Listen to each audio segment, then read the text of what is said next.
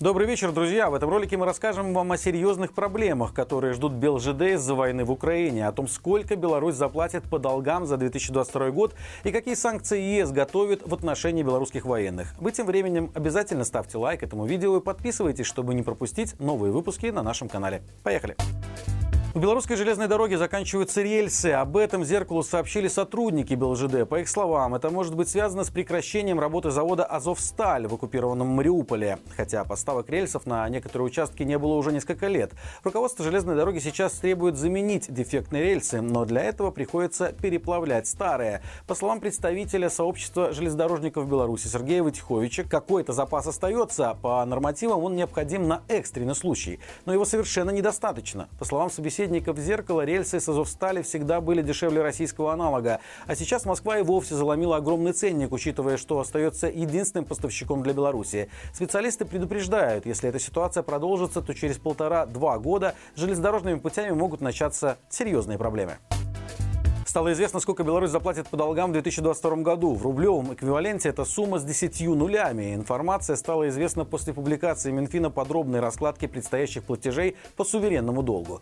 На эти цели Беларусь выделит почти 10,5 миллиардов белорусских рублей в эквиваленте. Подавляющая часть госдолга номинирована в иностранных валютах. Таким образом, в совокупности на погашение госдолга в 2022 году Беларусь потратит около 2,5 миллиардов долларов. На обслуживание более 1 миллиарда. Кроме того, в 2000 2022 режим намерен исполнить гарантии правительства по кредитам, выданным белорусскими банками и иностранными кредиторами на почти 258 миллионов долларов.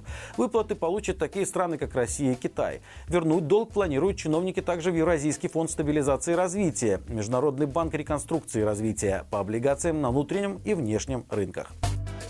Европарламент требует ввести визовый запрет для белорусских и российских военных и чиновников, а также для членов их семей. Об инициативе рассказал евродепутат от Эстонии Урмас Паэт. Также, по его словам, он по-прежнему считает, что россиянам нужно запретить выдачу туристических виз. Однако, поскольку страны-члены ЕС до сих пор не сумели договориться между собой об этом, следовало бы продолжить работу в этом направлении. Напомним, уже некоторое время ведутся дебаты о запрете или ограничении выдачи виз россиянам. 12 сентября был отменен упрощенный визовый режим между Россией и ЕС. После этой даты к российским гражданам применяются общие правила выдачи виз. Визовый сбор для них вырос до 80 евро. Сроки ожидания увеличились. Долгосрочных и многократных виз планируют выдавать меньше, а документов приходится предоставлять больше. Как сообщил советник Светланы Тихановской, Франок Вечерка, Беларусь была исключена из документов ЕС об отмене упрощенного визового режима. Однако он допустил, что ситуация может измениться, например, если белорусская армия вторгнется в Украину. В Украине арестовали белорусские авиазапчасти и вертолет. Их общая стоимость превышает 8 миллионов долларов. Как сообщает офис генерального прокурора Украины, запчасти были завезены на несколько украинских предприятий для ремонта. Заказчиком выступило Министерство обороны Беларуси и белорусские предприятия, которые поставляют военную и другую технику для нужд вооруженных сил России. При этом одна из компаний находится под санкциями США. Запчасти были везены в Украину еще до начала войны. В списке конфиската вертолет и части несущих винтов к нему, а также авиационные авиационный двигатель и другие детали. Сейчас решается вопрос о передаче арестованного имущества на нужды вооруженных сил Украины. Беларусь заняла 60 место в индексе человеческого развития ООН. Позиции нашей страны с каждым годом продолжают ухудшаться. В прошлом году Беларусь была на 53-м месте, а в 2020 на 50-м. Самое высокое место в рейтинге среди наших стран-соседей заняла Польша, 34 место. На 35-й позиции разместилась Литва, Латвия на 39-й, Россия на 52-м месте, а Украина на 77-м. Первые места в рейтинге заняли Швейцария, Норвегия, Исландия, Гонконг и Австралия. Среди аутсайдеров страны Африки. Нижнюю строчку 191-ю занимает Южный Судан. Индекс человеческого развития представляет собой комплексный показатель уровня жизни человека в той или иной стране, поэтому иногда его используют в качестве синонима таких понятий, как качество жизни или уровень жизни.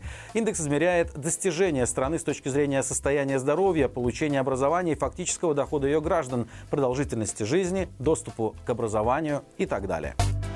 И это все на сегодня для тех, кто устал от серьезных новостей. Предлагаем немного отвлечься. И сегодня в 8 вечера на нашем втором канале принять участие в Маланка квиз-шоу с Евгением Соленковым и Андреем Марковым. Я же прощаюсь с вами. До завтра. Хорошего всем вечера. Живи Беларусь и слава Украине.